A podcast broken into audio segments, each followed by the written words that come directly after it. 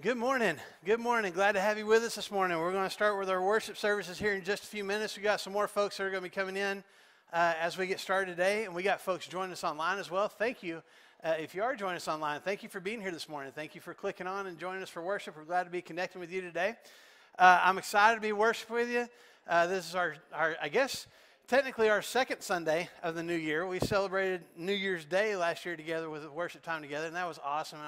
I know we had a lot of folks that were gone, still traveling for the holidays and stuff. I'm glad that you're here today. To our guests that are here this morning, I'm so glad that you chose to worship with us. We're so thankful for your presence, and we don't take that lightly. We are honored that you chose to worship with us today, and we hope that you are blessed by your worship experience with us. When you walked in the door this morning, hopefully somebody handed you one of our bulletins. And if you didn't get one when you walked in the door today, make sure you pick one up before you leave. There will be extras out in our lobby. And we want to make sure that you pick one up. Inside, you'll find a lot of information about different events that are coming up, a lot of things that we want you to put on your calendar and plan to be a part of and ask other people to be a part of as well. And then there's just also some information about, you know, just, I guess, family business kind of things as well that we want you to know about. So make sure you pick up a bulletin today if you didn't get one when you walked in the door this morning. To our guests that are here today, we especially want to draw your attention to this QR code that's up here in the top right corner. And if this is your first time with us, or maybe you've been here 2 or 3 times, just haven't done this yet, we'd like for you to click on that QR code, and that will bring up a form on your phone where you can share contact information with us and just let us know who you are and where you're from. And it also gives you the opportunity maybe to ask some questions about the Flagstone family or ask about some different ministries that we have as well. It won't take you very long to fill out that form, so if you would, just do that right now. And we'll get back to you with whatever information you're needing from us. And also just say thanks for being here and being a part of our worship. So please do that now. And we would really appreciate your help with that if you're a guest with us today. This morning we will be taking communion together as we do every single Sunday. And when that time comes, we'll have thoughts and a prayer for the bread. And we'll pass out trays. And in the trays are individual cups. And in each one of those cups is a little piece of bread. And so you'll eat the bread and pass the tray on to the next person. And we'll take the bread together that way and do the same thing with the juice when we pass that around. So if you are unfamiliar with or have different ways of taking communion, that's how we're going to do it together this morning. And then also I wanted you to know about our child care that we have available. If you got kids with you, we're so glad that you brought them with you today. We love kids here at Flagstone and want to help you with your kids if we can. So if you got second grade and younger, we have child care available for them. We have activities and Bible classes and things going on for them. And at any time during our worship today, whether we're singing songs or it's our time in the Word, even time during communion, if you want to take advantage of our nursery and our child care, you just walk right through these doors, right across the lobby to the children's check-in area. And we got volunteers ready to take care of your kids while you continue to worship with us. If you want to keep your kids with you, you're more than welcome to do that. If it would help, we have activity bags at our children's check-in area as well. There's coloring sheets and other things in there for kids. And we would like to offer those to you if that would help you and help your kids stay engaged while you engage in worship with us. So feel free to take advantage of that if that would help you this morning. We're going to get started here in just a second, just singing praises together. We'll spend time, as I said, in the Word together today and taking community together today. And we're just going to be we're going to be encouraged by God's presence in this place as we worship. We're going to encourage each other, and we're going to be blessed by being here and being together in this worship service this morning. So thank you for choosing to get up today and to come worship with us. Thank you for joining us online. Let's start off with a prayer and ask God to bless our worship as we begin worshiping Him together, and then we'll join together in song. Let's pray. Father God, thank you so much for today. You've brought us through another week. You've started us on another year, and we are thankful, God, that you are still God, that you are still in control, that you are not only the creator of the universe, but you're the one that holds the universe in your hands. And we believe that you are fully aware of what's going on in our lives and that you're fully present in our lives as well. And we thank you for that. And as we get ready to worship you today, God, we recognize as we're starting this new year, there's some things maybe in the last several weeks or months, maybe in the last year, that we probably need to let go of, some things that have become burdens in our lives. And I pray that as we begin to worship today and as we move through this service together, that we choose to let those things go, that we choose to, if necessary, to share those things with this church family so that we can get some help with those things, or at least, God, to give those things to you to start off this new year with no regrets, with no excuses, with a vision for moving forward in our lives. And I pray that as we sing today, as we pray to you, as we allow you to speak to us through your Spirit and through your word, that we truly tune in, that we truly hear what you want us to hear this morning, that we truly feel what you want us to feel and see what you want us to see. May our lives be changed and our hearts be affected by our worship together this morning. And may we leave this place not only feeling more connected to you, but feeling more energized to go out and be who you want us to be in this world. So bless our worship together, God. We pray all these things in the name of Jesus. Amen. Let's get on our feet and let's start out this morning. Just tell the people around you, good morning, glad you're here. Just wherever you're at. Good morning.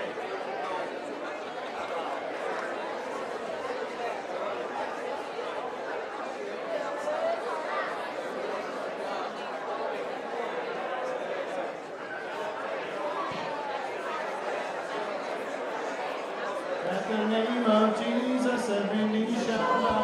At the name of Jesus, every tongue confess. At the name of Jesus, every knee shall bow. Every knee shall bow at his name. He is the wonderful counselor. He is the mighty God. He is the everlasting Father. He is the Prince of Peace. At the name of Jesus, every knee shall bow. At the name of Jesus, every tongue confess. At the name of Jesus, every knee shall bow. Every knee shall bow at his name. There is no other name. There is no other name. No name by which we're saved. No name by which we're saved. There is no other name.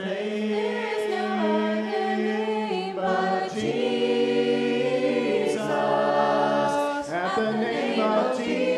At the name of Jesus, every knee shall bow. Every knee shall bow at his name. There is no other name. There is no other name. No name by which we're saved. No name by which we're saved. There is no other name. There is no other name but Jesus.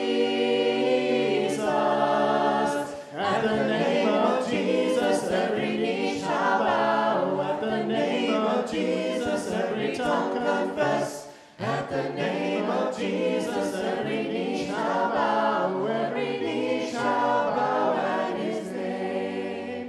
Every knee shall bow at his name. Every knee shall bow at his name. Holy Lord, most holy. Alone are worthy of my praise, O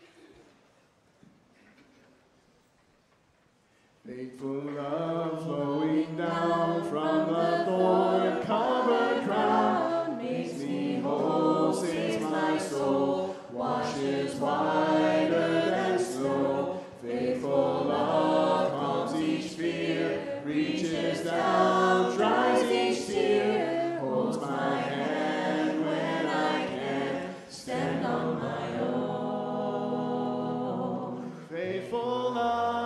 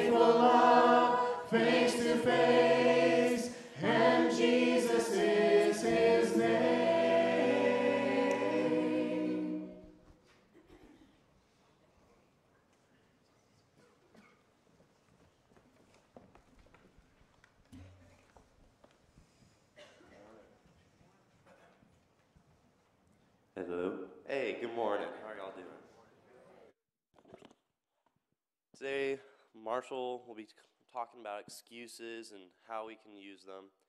So I'd like to open up with a verse from 1 Timothy. It's chapter 2, verse 4. Who wants everyone to be saved and understand the truth?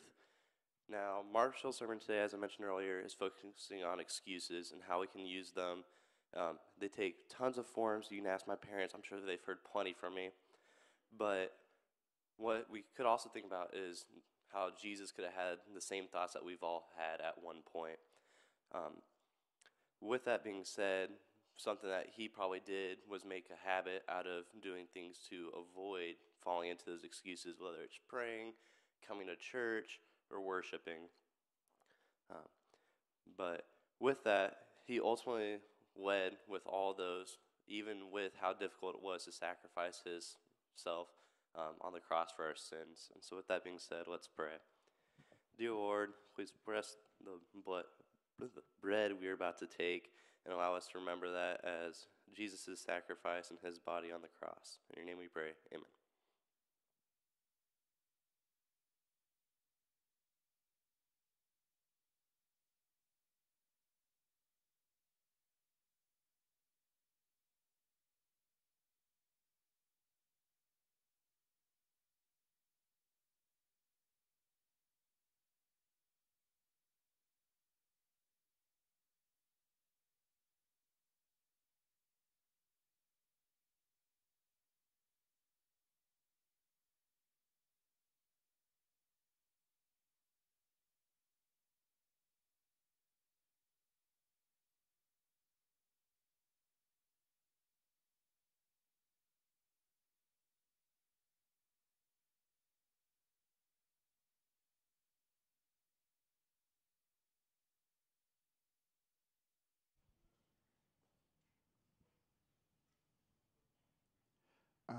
love you, Lord, and I lift my voice to worship you, O my soul, rejoice, take joy.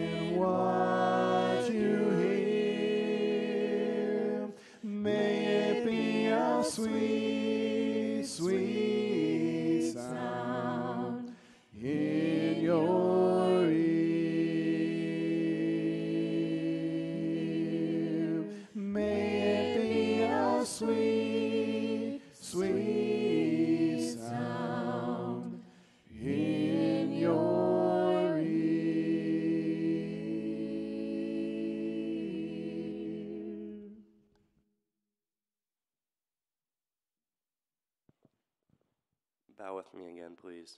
Dear Lord, please bless this juice we're about to take as it reminds us of the blood that was shed on the cross by your Son in order to save us from our sins. In your name we pray. Amen.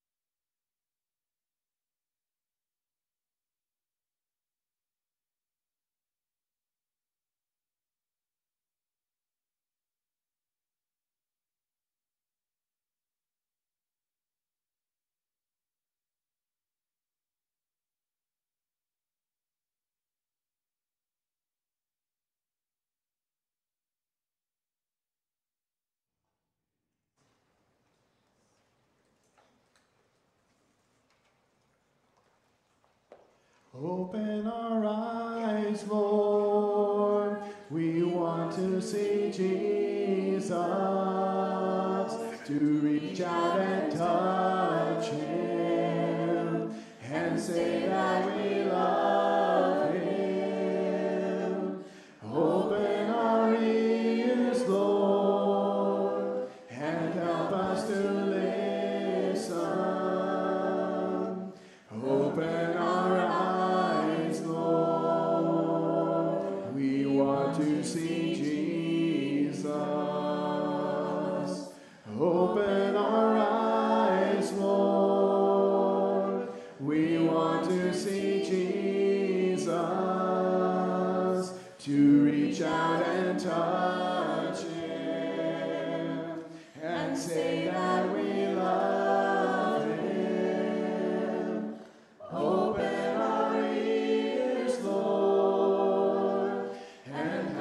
to listen. Open our eyes, Lord. We want to see Jesus. Well, please stand with me as we sing the song before Marshall's lesson. I stand to praise you, but I fall to my knees. My spirit is willing, but my flesh is so weak. Like fire, my soul.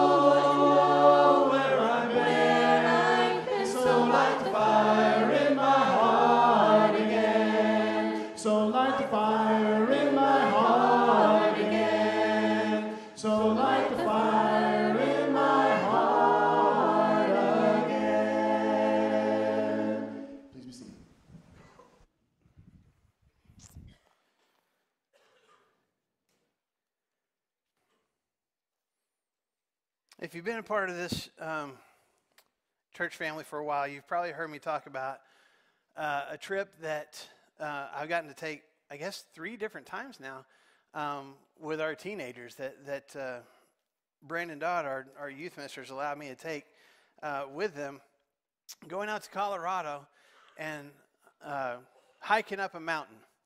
And just so I don't want to bore you with, like, I don't want, there's some of you that I'm guessing are already going to go, oh, here we go again. He's going to talk about climbing a mountain again. But I am.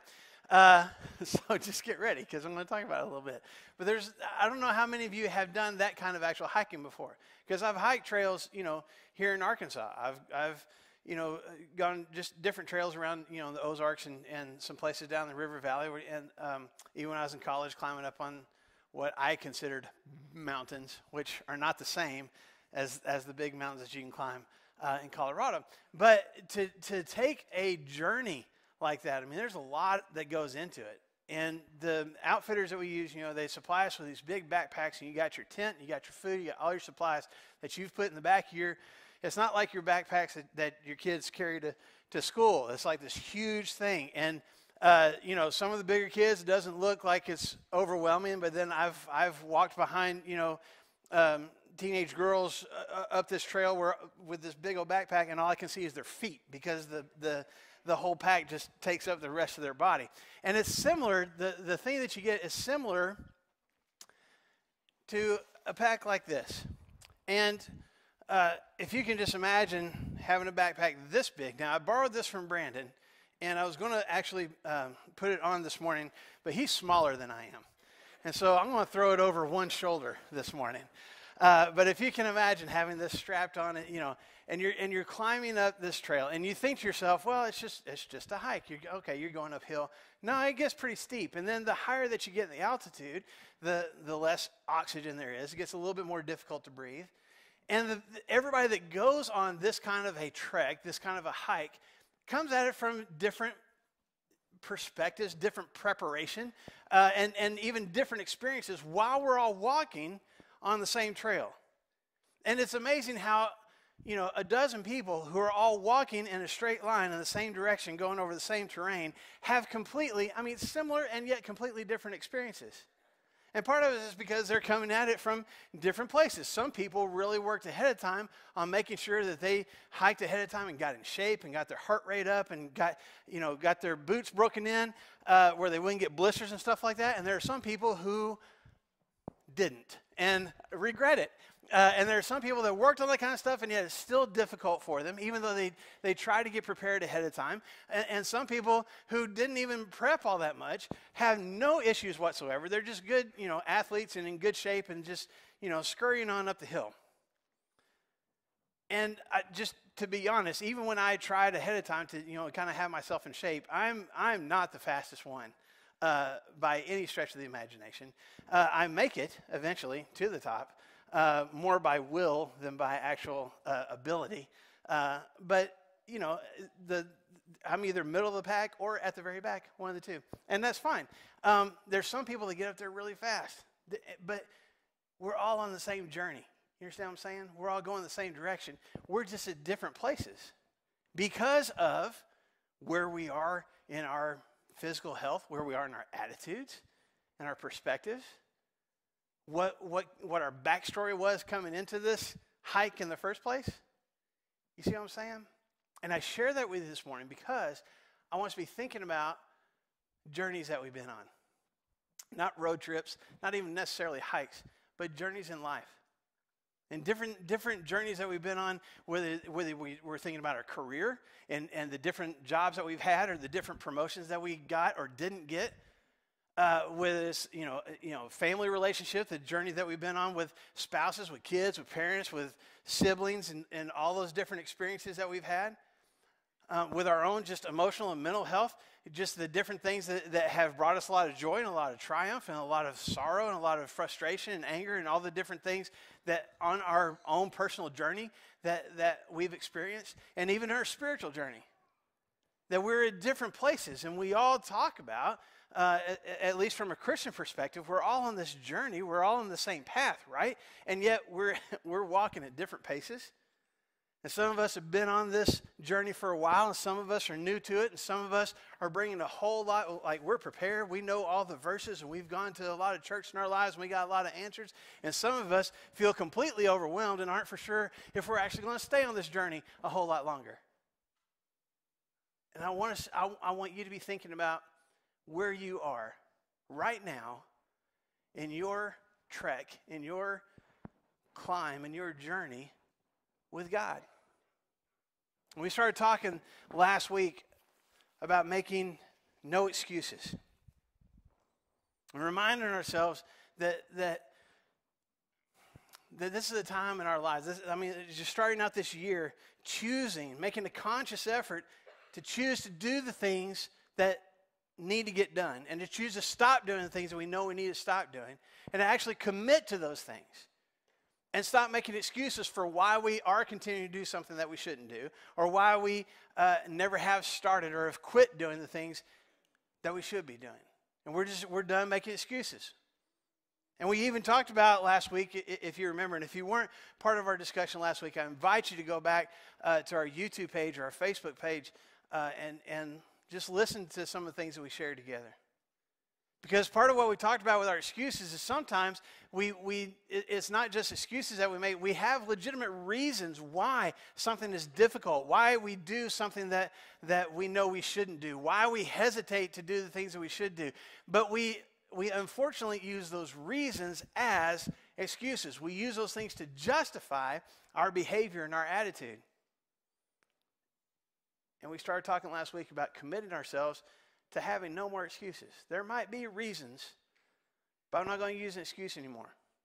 And even if I fail, or even if I'm slow at it, or even if it takes me a while to get into that habit or to let go of that habit, I'm not going to offer excuses anymore. I'm going to keep stepping forward in the direction that I need to go. And so specifically this morning, I want us to think about it. I hope that we can commit together to make no more excuses in our relationship with God. To make no more excuses about where we are in our connection with Him. And I want us to understand, first of all, why that connection, why that relationship matters. I think we've got a lot of people in this room who are in some kind of a relationship, some kind of a connection with God right now. A lot of us in this room and a lot of us watching online, we're somewhere on the journey. We've been on it for a little bit. We're on the path. We got a direction that we're going. We have a connection. We have a relationship with God. But we're all at different places on that journey, right? But I have to believe that in a room with this many people in it, and with people watching online, that there's probably somebody here who hasn't started on that journey yet.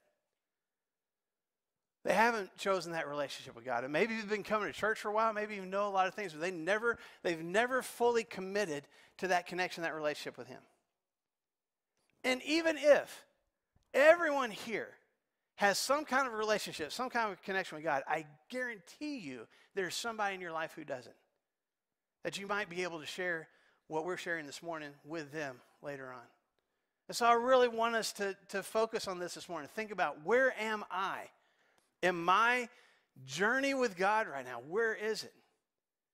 And how much have I allowed excuses to get me off that journey, to make me stop, to slow me down? And I want us to all be on the same page about why this relationship matters, why this connection with God really matters. We believe, here with the Flagstone family, we believe that God created all of us. He created all of mankind in His image. He created all of us with a purpose of living this life as a reflection of Him. That as we live this life, that no matter what we do for work, no matter who is in or out of our lives, no matter what kind of circumstances we find ourselves in, we are a reflection of Him. The words that we say, the attitude that we have, the way we treat people, the choices that we make, those things are what He would have us do. Those things are what He would say and do and act like if He was here. We are made in God's image. And even if I don't have a relationship with Him, even if I'm not totally for sure that I even believe in Him, we believe that God made all of us for that purpose. We believe that even though God's plan for all of us was to be a reflection of him, to be his children, to be his light in this world, that all of us have at some point in our lives chosen something else instead. We've all chosen to sin. We've all fallen short. We've all chosen our own desires instead of God's will. And it doesn't matter if it's only happened once or twice or a handful of times, or if we've sinned so much that we don't remember not being a sinful person. We've all fallen short. That's what Paul says in Romans chapter 3. All of us have sinned, and all of us fall short on a regular basis of the glory of God. We also believe that sin in our lives, that falling short, there's consequences to that. There's punishment to that. And part of that is separation from God. We can't have that relationship with him as long as we have that sin in our lives. Part of it is just the guilt and the consequences that come from the choices that we make. Ultimately, the ultimate punishment, the ultimate consequence for sin in our lives is death and eternal separation from God. And we believe that it breaks God's heart to see us wrapped up and imprisoned by our sin and by our guilt. And he was so moved by that, he was compelled to do something about it because we couldn't do anything about it ourselves.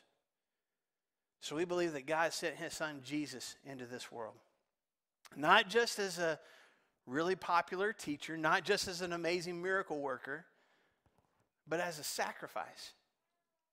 We believe that Jesus of Nazareth really was the Son of God, that he really did leave his throne in heaven and come to this earth, that he really did walk around and teach and perform miracles and connect with people, that he really did suffer awful torture and humiliation, that he really did suffer an exhausting, grueling death on the cross, that he really did die, that he really was buried, and that 3 days later he really did have life breathed back into his body, and he rose again. We believe that. And we believe because of that sacrifice, because he chose to do that for us, that death set us free from our sin and from our guilt and from despair and from disconnection with God. And the only reason that he did that is because of his love for us. And one of the most famous scriptures that even if you don't pay a whole lot of attention to Bible and the scripture, you've probably heard this verse mentioned before. John chapter 3 and verse 16, where Jesus himself said, God so loved the world that he gave his one and only son, that whoever believes in him shall not perish but have eternal life. And that's such a powerful statement, that God loved the entire world, that God loved all of those who had come to believe in him, who had been believing in him, who were already on this journey with him. He loved them, and he also loved the people who had no idea who God was, and he also loved the people who would curse his name and want nothing to do with him. He loves the world so much that he sent his son to the cross, so that we could have life, so that we wouldn't have to experience guilt and despair and death anymore. And it doesn't matter what our background is, what kind of house we grew up in. It doesn't matter what kind of religion we come from. It doesn't matter our gender. It doesn't matter our skin color. It doesn't matter how many mistakes and failures we've made in the past or how many we will make in the future. It doesn't matter what addictions we're wrapped up in or used to be in or what we're going to get into. It doesn't matter how much we couldn't care less about what God has done for us. It doesn't matter if we even curse his name. My God loves every single one of his creations. All of us. I hope you believe that to be true. And God's desire, God's craving, is for all of us to join him on the journey, to be connected with him, to choose him over anything else. And Paul is talking about that in 1 Timothy chapter 2, as Alex shared in his communion thoughts earlier. And as Paul is talking about this amazing God that we have, he says, we got this God, 1 Timothy chapter 2 and verse 4, who wants all people to be saved and to come to the knowledge of the truth. He wants everybody, all human beings, all of mankind, to be saved, to choose him, to allow him to wash their sins away, to allow him to be the Lord of their lives, to allow him to make them clean and to get rid of the guilt and the filth and everything else in their lives. He wants that for all of us, for all of the entire world. Do we recognize that? Do we realize that? Do we believe that to be true? And not only that, but Paul says it's not just about salvation. It's not just about the removal of sin. He wants all people to come to a knowledge of the truth. And if we go back to the ancient Greek language that this was originally written in, this text was originally written in, that word that we translate in our English Bibles, knowledge, is not just gaining facts. It's not just learning trivia about God. It is knowledge that is based on experience. It is, as a matter of fact, this particular word means it is first-hand experience. God wants us not only to be saved, he not only wants to get rid of all of our sin, he wants to be connected with us. He wants to get to know us and us get to know him. He wants us to be connected and in a relationship with each other. He wants that. He craves that. He wants me and he wants you to be on the journey, to start walking with him in the direction that he wants us to go. And whether we stumble and fall, whether we sprint, whether we get tired and want to give up, doesn't matter. He wants us to be in that relationship and that connection with him. But here's the key thing. He doesn't force it. He doesn't make me want that relationship. He doesn't make me want to be connected with him. It is my choice. It is my decision. I can give my life to him. I can say to him, God, I want you to be in charge of everything. I want you to be in charge of my job and my car and my house and my stuff, my paycheck, my marriage, my dating relationship, my friendships, my talents, my free time. I want to give it all to you, God. I want you to be in charge of it. And you take control, and I will follow the direction that you want me to go. That's what he wants from me, but he doesn't force me to give it to him. That is my choice. Or I can choose not to. And it's also my choice if I want to stay in that relationship with him. And once I say, I believe that the story is true. God, I believe in you, and I believe in your son, Jesus. I believe that your spirit is moving in this world. And I want to make you the Lord of my life. I want to repent of my sins. I want to be baptized. I want to be covered in the blood of your son, Jesus. I want to walk in your light. To make that choice and then to stay in that relationship, that's still my choice. And I believe the scripture teaches us that it's also my choice if I want to walk away from it. That can be on this journey. That can be going down the trail. That can be in this relationship with God and getting to know him and him getting to know me and us being a part of each other's lives. And at some point, I can choose to give my life and my heart something else. And maybe it's my career, and maybe it's an addiction, and maybe it's a relationship, and maybe it's just laziness and indifference. And whatever it is, I can choose to say, you know what? I've been on this journey far enough. I'm done. Thanks for the time. I want to do something else. And maybe we don't even articulate it that way, but that's what a lot of us end up doing. It was fun while it lasted. Had a good time. I'm going a different direction. And God allows us to do that. That's my choice.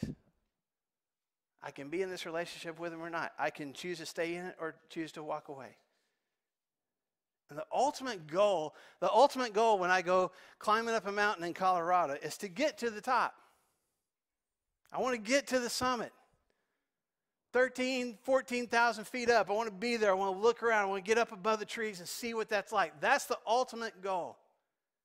And the ultimate goal of this relationship with God is, number one, to experience his grace and experience freedom from sin. And number two, to stay in that relationship and to grow in that relationship with him. And yet this is where I find myself making the most excuses. This is where I start to come up with my reasons why I'm choosing not to be saved, why I'm choosing not to give my life to Jesus. Or if I have at some point in the past, this is where I come up with excuses and reasons why I choose to walk away from it. I'm not going to be in that relationship anymore. I'm not going to have Jesus be the Lord of my life anymore. I'm going to walk away from grace. I'm going to walk away from this connection. And why do we do that? What are the excuses? I mean, if we took the time today, and you know what? Maybe this is something you could do on your own right now. If you got our bulletin with you, if you got something else to scratch something on, maybe just pull out the, I don't know, the notes app on your phone. And just be honest in this moment. What are the reasons? What are the excuses that I give as to why I walk away from him? And I'm not saying that, hopefully, in a guilt-inducing way. A lot of us in this room have chosen to walk a different direction, be done with that connection, that relationship. Why? I'll give you a handful of excuses that came to the top of my head. And one reason why I don't choose this relationship with God, or I choose to walk away from it, one excuse that I use is, well, this is uncomfortable. Choosing to believe in God, choosing to believe that his word is true, choosing to believe that the death and the burial and the resurrection, all that, I mean, just that itself is kind of stretching. It kind of stretches me a little bit. And then even taking that a step further, being more committed to him than I am to my spouse, being more committed to him than I am to my kids, being more committed to him than I am to my job or to my school or my team. I mean, I'll be committed, but there's some things that are pretty important. And this, you're asking me to do something that's kind of uncomfortable. Choosing his will instead of mine, choosing his direction instead of mine, his purpose instead of mine, choosing his words instead of mine, choosing his view of relationships instead of mine. I mean, that's not normal.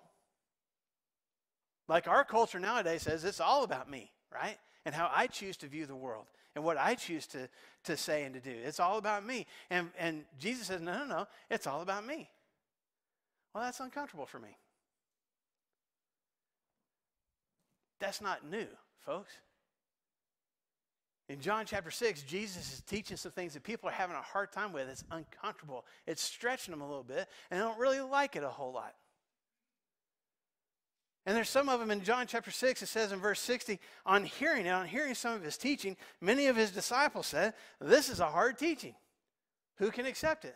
This is, I don't like what you just said, Jesus. And Jesus pushes the envelope a little bit further. And he says, oh, you didn't like that? Well, let me tell you something else. And he stretches them even further. You know what the response is?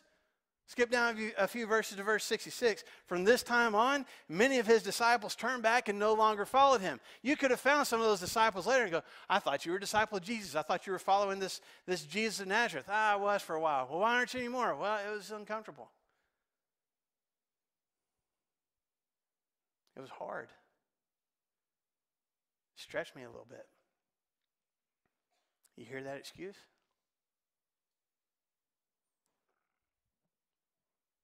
I've said it. I've used it myself. Have you? Because it's a common one for us.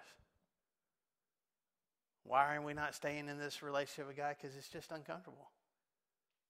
Maybe the excuse is, well, okay, uncomfortable, maybe not, but it's inconvenient. This connection, this relationship is inconvenient. I got a lot of things on my plate right now. I got a lot of things in the hopper. There's a whole list of priorities, and God is on it. I mean, I want to be on the journey, but there's some other things that I got to get taken care of first. There's some other things that demand my time, that demand my focus, that demand my attention. I mean, if I want to be in this relationship with him, this connection with him, I mean, that means I got to spend some time in his word. I got to spend some time praying. I probably need to go to church, probably even more often than I am, or at least getting online and listening to some things. There's some things that I should probably volunteer for and be a part of, and just some things that he's put on my heart that I probably need to start doing and need to start being a part of, some ministry, some ways to help other people. But, that's just inconvenient right now. I got a big project at work. I'm not making enough money. I got other things going on in my family. I got some other things taking my focus, my attention. It's just not convenient. And folks, we wouldn't even necessarily say it that way, but our actions, our attitude demonstrate that. Let me tell you something. And some of these teenagers that are sitting over here can agree with this. Strapping on a 50-pound backpack and climbing up a mountain is not convenient. Especially when you find out for one particular trail that there's a road that you can, a highway that you can take up way further past where you start hiking from, and there's a big old parking lot. It's a much shorter walk. Well, then this is inconvenient. It's much easier, much more convenient for me to take the highway up and go a different direction. And sometimes it's just this relationship with God is just inconvenient. And again, Jesus dealt with that. He had people that he was calling to follow him, or people that said they wanted to follow him in Matthew chapter 8 and in Luke chapter 9. And there's different conversations that he's having with those people. And I just want to show you one in Matthew chapter 8 where a guy comes to him in verse 21 and says, Lord, I want to follow you, but first let me go and bury my father. And Jesus tells him, follow me and let the dead bury their own dead. Now that seems kind of cold and heartless, doesn't it? I mean, Jesus is going, let the dead people bury dead people. Ow. And if we investigate a little further, it's quite possible, especially in the Jewish culture, that the words that this man is using about burying his father, it may even be that his father wasn't even dead yet. Because part of the process of, as your parents were aging, there was this transition period that took place where the oldest child, the oldest son, would have to start taking over the family business and the family finances and all the kinds of things. And it was this long, drawn-out process that even took almost a year to even happen. So what's this guy really saying? Jesus, I want to follow you, but I got a lot of things going on in my family right now. And as soon as I got all that tied up, I'm all yours. It's just not convenient right now. And Jesus' response is, people can take care of that. You either follow me or you don't. You either in or you're out. We're connected together, we're not. I don't need the excuse. Maybe my excuse is, well, this is painful.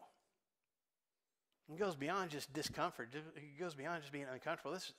This relationship, this connection with God is painful. I mean, choosing God, even choosing his grace and the freedom that he provides, that often requires some cleaning out of some junk that probably doesn't need to be in my heart and in my life. It might mean that I have to go through maybe some withdrawal as I let go of an addiction. Maybe some hard stuff where I got to confess to some other people some things that maybe I shouldn't have been doing and shouldn't have been a part of. Maybe there's some friendships, some relationships that have to change. Maybe I have to completely sever ties with this person because every time that I'm connected with them, I'm disconnected from him, and I can't do that anymore. And that hurts. It's painful. I might have to sacrifice some things that are really valuable to me if I'm going to be on this journey with him. When you go climbing up a mountain, there's blisters. I experienced this, there's leg cramps if you're not in very good shape. There's scrapes when you trip and fall. It hurts. You got to deal with it. You got to decide, okay, that was painful, but do I want to keep walking or not? There's hurts and pains that sometimes come with this relationship with God. I'm not going to sugarcoat it. I mean, Jesus even said, if you're going to choose me, there's people that are going to mistreat you and judge you because you've chosen me. This is not a cakewalk.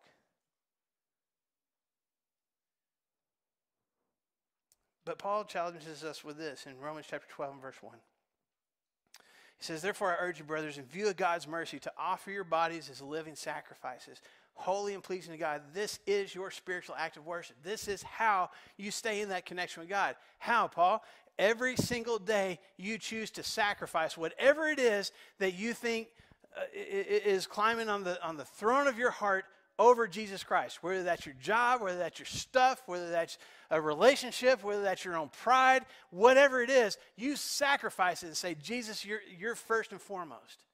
And I make that choice every day. That's a painful choice to make.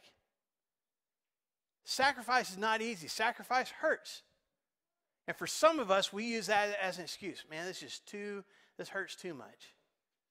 I'm done. But look at what, we kind of breeze over sometimes. Look at what Paul, before he talks about being a sacrifice, look at what he says first. In view of God's mercy, when I allow myself to fully see and experience what God has done for me, the freedom from sin that I have, the freedom from guilt that I have, the hope of eternal life that I have, when I truly allow that to sink in, how can I not say, God, whatever it is you want, here it is, even if it hurts? But a lot of us, myself included, use these reasons, these excuses, for either not choosing Jesus in the first place or choosing to walk away. There's all sorts of reasons. I'm telling you, when I've been in the middle of climbing up a mountain and seeing a whole bunch of in-shape teenagers way out in front of me because they're not struggling like I am. And when I'm taking a few steps and then I got to stop and get my breath and wait for the leg cramp to go away and take a few steps more and just keep doing that over and over again, let me tell you something. These kind of excuses come to mind. This is inconvenient. This is uncomfortable. This hurts. It's painful. Why am I doing this? And you start having thoughts. You know what? This is far enough. I got to the tree line. I got above the tree line. I'm good. I will wait here until you guys come on back down. And these reasons, these excuses start coming to your mind. And folks, there's a lot of us who had done the same thing in our walk with Jesus. It got uncomfortable. It got painful. It was inconvenient. You know what? I'm good. And especially when I get jealous and frustrated when I see other people who seem to be further along than I am, who seem to be doing better on the journey than I am, who things seem to be better going better for than they are for me. I start thinking, why am I even doing this? I'm done. I'm going to walk away.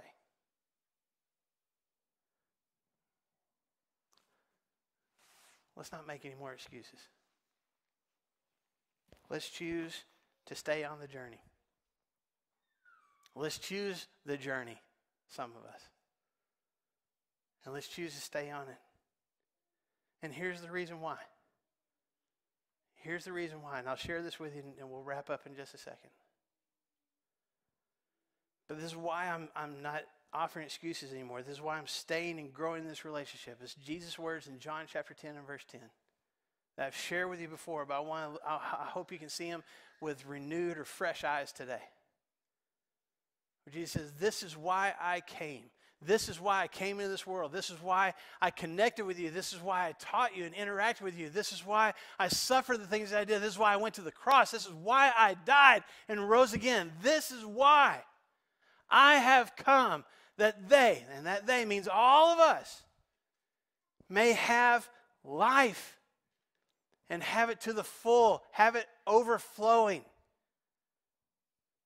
And there's two parts to this. Jesus came to give us eternal life so that we wouldn't be eternally disconnected and separated from God because of our sin. That we wouldn't eternally be in punishment because we chose something else instead of Him. He came to give us life so that sin could be washed away and I don't have to worry about it anymore and I don't have to carry my guilt anymore. And I know that I'm set free and I know that I'm forgiven and I know that I got a place after this life is over to be with Him forever. And that's amazing because I can't do that. I can't get there on my own. He did it for me. He came to give me life. That is awesome, isn't it?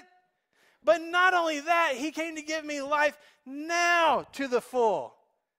Not that I'll have my grocery list of desires of the big house and the big car and the big paycheck and everything else, but I have a full, complete, overflowing life of peace and joy and purpose.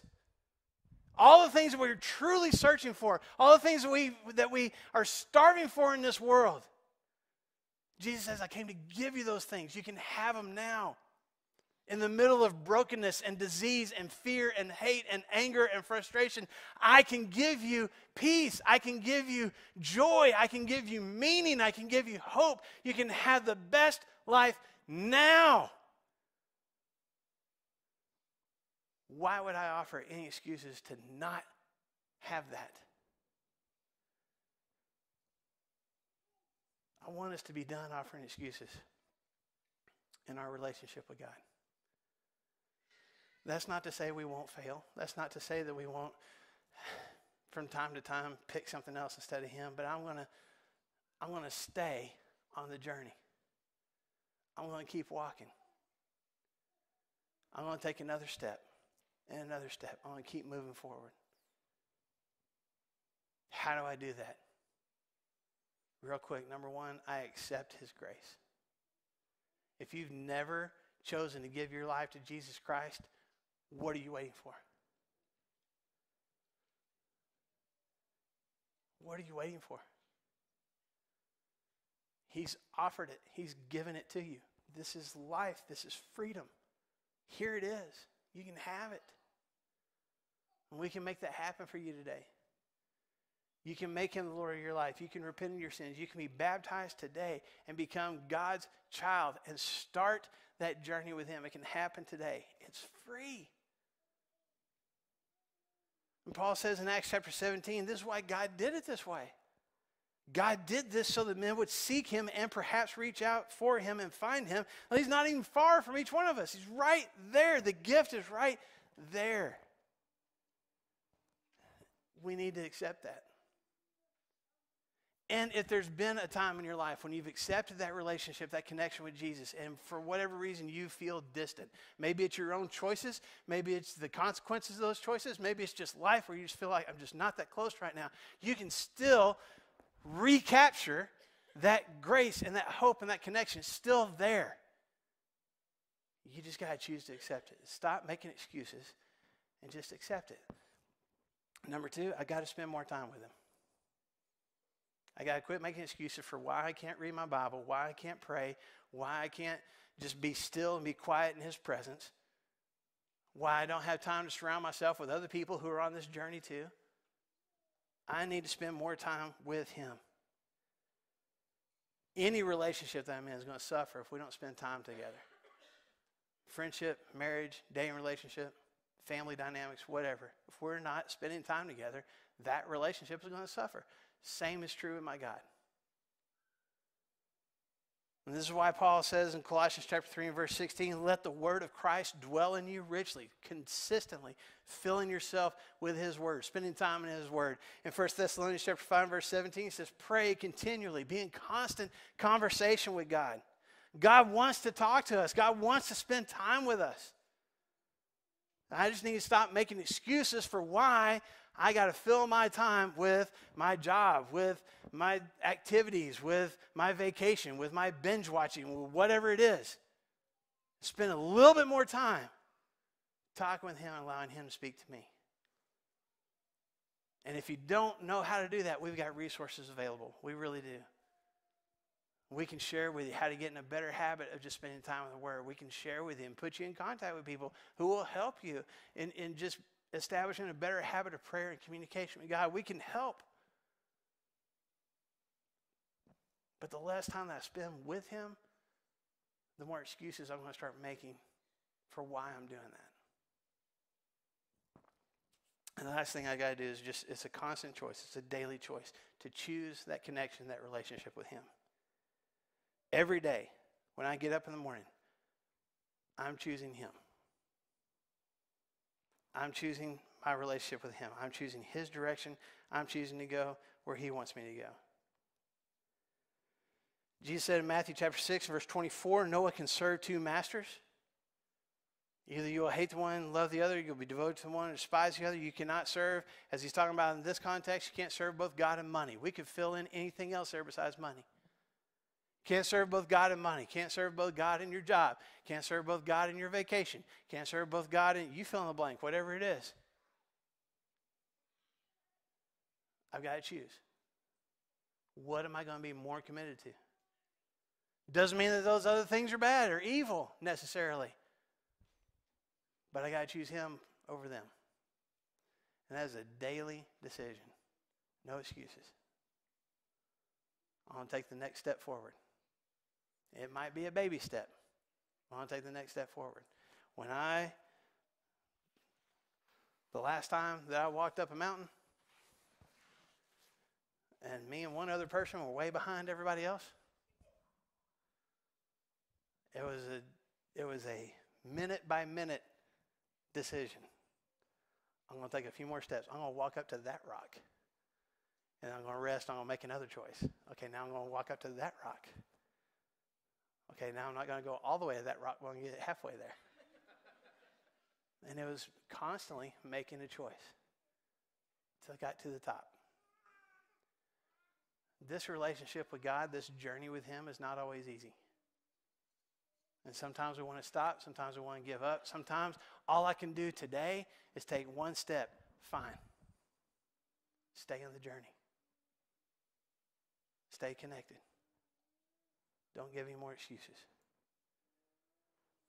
At the end of 1 Corinthians chapter 6, the Apostle Paul, as he's talking about making a commitment to Jesus, staying committed to him, he says in verse 20, "You were bought at a price. Therefore, honor God with your bodies." With everything that I am, with everything that I think about, with everything that I do, I am choosing him. And I'm going to honor him. People are going to see him in me. Am I going to be perfect at that? No. But that's the commitment. That's the journey that I'm on. We're going to stand together in just a second. We're going to sing a song about committing ourselves to God, about offering our hearts, offering everything that we are to him. And you are welcome. If you're sitting there this morning and you're honest with yourself, you're like, you know what? I have never actually fully committed my life to Jesus Christ. You're welcome to come forward and share that with us. We'd be so excited for you to share that with us this morning. And maybe here we are at the beginning of 2023 and you're thinking to yourself, man, over the last year, I have let a whole bunch of other things become more important in my life than him. I feel more distant from him now than I have in a long time. Hear this. You're in good company. Because we've all struggled with that.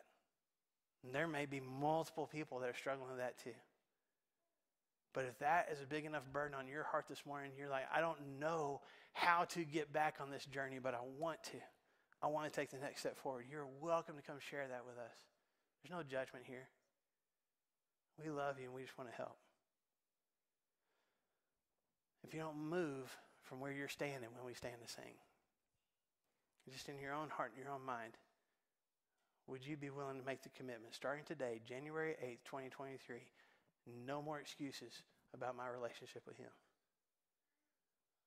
Today I'm choosing to follow him. Tomorrow I'll make the same choice. And the day after that and the day after that. I'm choosing him. We want to help with that commitment if we can. So let us know how. While together we stand and sing. Merciful Savior, gracious Redeemer, slow in your anger, rich in your love, full of compassion, longing to heal and bless. You will forgive all of my sins. If I will confess, here is my heart, Lord, I lay it open, search every corner, cleanse every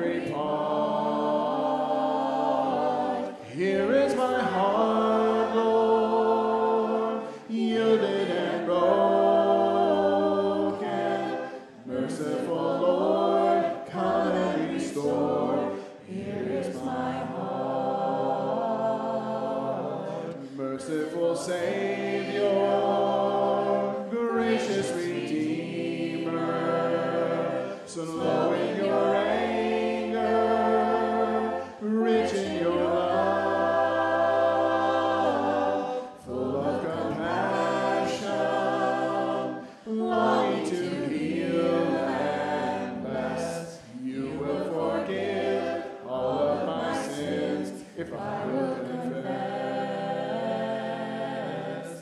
Here is my heart.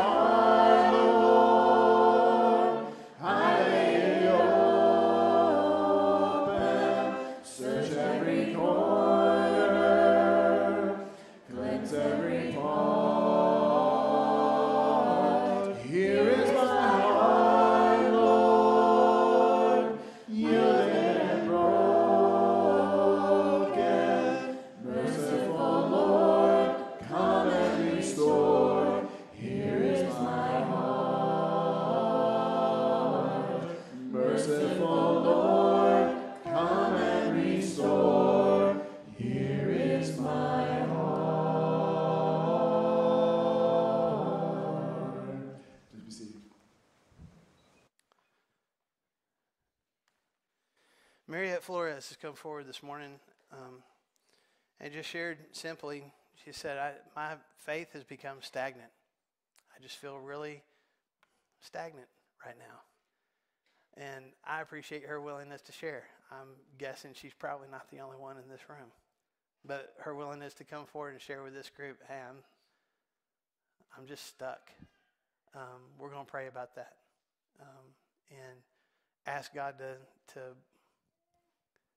recharge her and make it obvious how she can get moving again. So some folks have already come down here to love on her and surround her as we get ready to pray. Anybody else that wants to come down here and put a hand on her, put a hand on somebody that's got a hand on her, and let's join together. And as we're doing that, folks,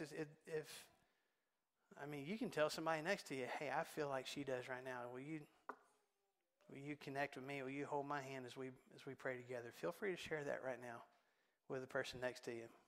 And let's go to the Father together. Almighty God, you bless us in so many ways. You have given us so many things, and you continue to do that. And we continue to fall short, and we continue to disappoint, at least from our perspective, and we continue to just stop and to get stuck. And that's where Mariette finds herself this morning. And God, I pray that she, first of all, recognizes how precious she is to you, and that she can start today, right now, feeling your presence, your spirit in her heart again in a renewed way. And God, I pray that she starts feeling more vibrant, that she starts feeling more connected. And whatever actions needs to happen, God, if that's more prayer time, if that's more time in the Word, if that's finding a way to serve, if that's just being still and recognizing your presence, whatever it is, God, make it obvious to her. And help us be a source of strength and rejuvenation for her as well. But for all of us, God, for all of us in this room, for anyone watching online who feels in this moment like Mariette does, just stagnant, just still, and not moving forward. Help us to forgive ourselves, because we know that you have already forgiven us, and help us to take the next step. We don't have to move 100 yards down the trail. Help us to take the next step tomorrow and the next day and the next day, moving forward in the direction that you're moving us. We believe that you're listening. We believe that you're already moving to answer as we pray all these things through the name of your Son, Jesus. Amen. Y'all can stay there if you want to. We're going to take care of some family business as we wrap up our worship time this morning. I need, I'm going to move this chair out of the way first. Then I need all of our shepherds and their spouses and Brandon and Morgan to go ahead and come up on stage right now. In case you didn't know, our shepherds are Chris Horton and his wife Connie, Tom Smith and his wife Wendy, Monty Morton and his wife Dana, and Jeremy Stobaugh and his wife, Valerie. And then there's me, Marshall, and my wife, Christy. And also Brandon Dodd is our youth minister and his wife, Morgan. And this is kind of your, I guess, leadership team here at Flagstone. But we are confirming a new shepherd this morning. And so I would like to ask Reagan and Mary Jo Price to come up on stage, and also their sons, Sawyer and Dawson and Landon. Y'all come on up too, please. We didn't rehearse this ahead of time, so.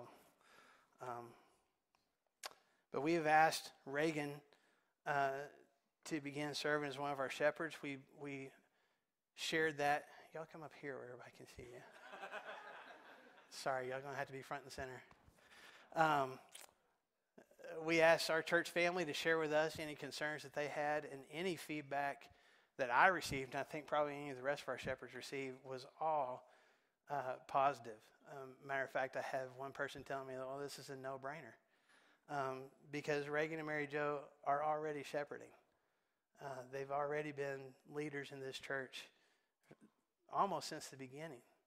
And for me personally, I mean, Reagan's been a spiritual leader in my life since I was a teenager. We have a long history together. And so we feel like this is not just something we're choosing to do. We feel like this is something that God is leading us to do. As a part of that, there's nothing in Scripture that says this is how you, I don't know, install, confirm, whatever the word, appoint, whatever the word is that you want to use for elders. And so this is what we do here at Flagstone. We make commitments to each other. We're going to ask Reagan to make a commitment to our church family. We're going to ask our church family to make a commitment to him. Okay? So 1 Peter chapter 5, verses 2 and 3 says, "Be shepherds of God's flock." That's why we call our elders shepherds. "Be shepherds of God's flock that is under your care, watching over them, not because you must, but because you're willing, as God wants you to be. Not pursuing dishonest gain, but eager to serve. Not lording it over those entrusted to you, but being examples to the flock." So Reagan, I will ask you, will you commit to shepherding this flock, to watching over them? Will you be eager to serve them? Will you consistently pray for them and love them?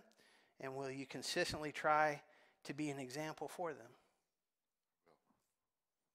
Hebrews chapter 13 and verse 17, talking to the church, says, "Have confidence in your leaders and submit to their authority, because they keep watch over you as those who must give an account.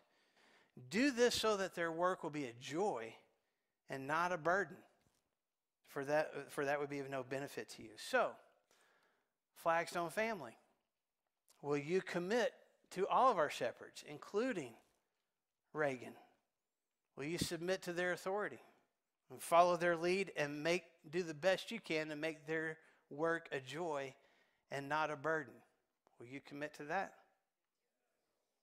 And let's remember these commitments we've made to each other. And let's ask God to bless us as we continue in our mission to reach out, connect, and serve. Chris, let's all gather around.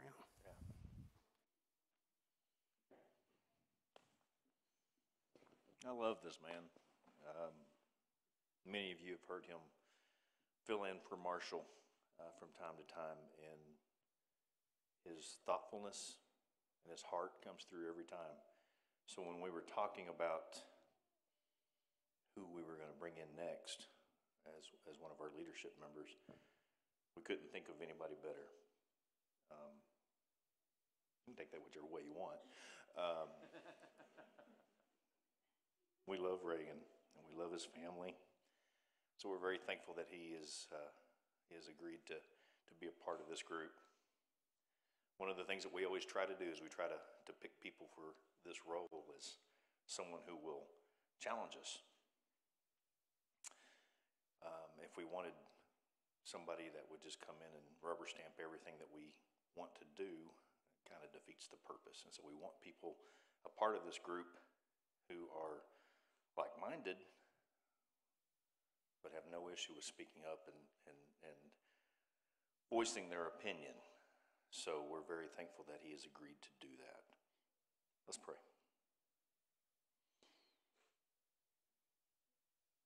gracious Father in heaven, thank you so much. We thank you so much for Reagan and Mary Jo, Sawyer and Dawson and Landon. We are thankful that they are part of our family. And we're especially thankful today that they are now a part of our leadership. We pray that you be with them, to bless them, to give them the insight, the strength that they will surely need to walk this path with us and with you. We know their hearts. We know their love for those around them. And we're very thankful that you have put them here at Flagstone. Please bless them. Please give them the strength they need, and let them always lean on you. We're thankful for this morning. We're thankful for this family. We are a unique set of individuals that all come together for one purpose, and that's to praise you. We pray that everything that we do here at Flagstone is pleasing in your sight. And we pray that you close the doors that we need to be closed and open the ones that we should. And we ask that you always continue to bless this family. Walk with us. Help us to be the light for this world that is so desperately needed.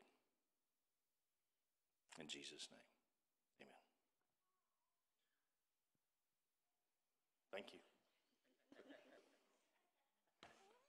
you. I only had one announcement. I was going to make it before, but I felt like it was more appropriate to pray over Reagan. Mariette, we love you, dear. And if you guys have, for those of you who don't know her, please take the opportunity to do that. Put your arms around this woman and love on her, because she is something special. I only had one announcement, and then we'll jump into the song. I was asked to announce that the Empty Nesters, which is our craziest group, we have learned. Now, they're a good group of people. We love y'all. Are having a luncheon afterward. So if you want to stay and eat with them, that would be great. I've seen the food coming in, so Connie, I think I know where we're going for lunch. No. But anyway, I wanted to make that announcement. Thank you all for being here today, and we hope that you have a great week. We'll stand up and have one more. Be on our way. I belong to Jesus, I belong to Him. I belong to Jesus, free from sin. I belong to Jesus, I belong to Him. I belong to Jesus, free from sin.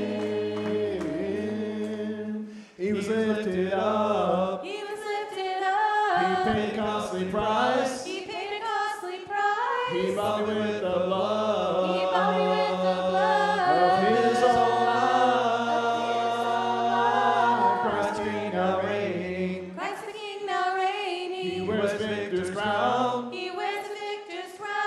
Satan was defeated. Satan was defeated. Let the blood flow down. I belong to Jesus. I belong to Him. I belong to Jesus, free from sin. I belong to Jesus. I belong to Him. I belong to Jesus, free from sin. He was lifted up. He paid a costly price. He paid a costly price. He bought me with the blood. He bought me with the blood of His own love. Christ King now reigning. Christ King now reigning. He wears victor's crown. He wears victor's crown. Satan was defeated. Satan was defeated. When the blood flowed down.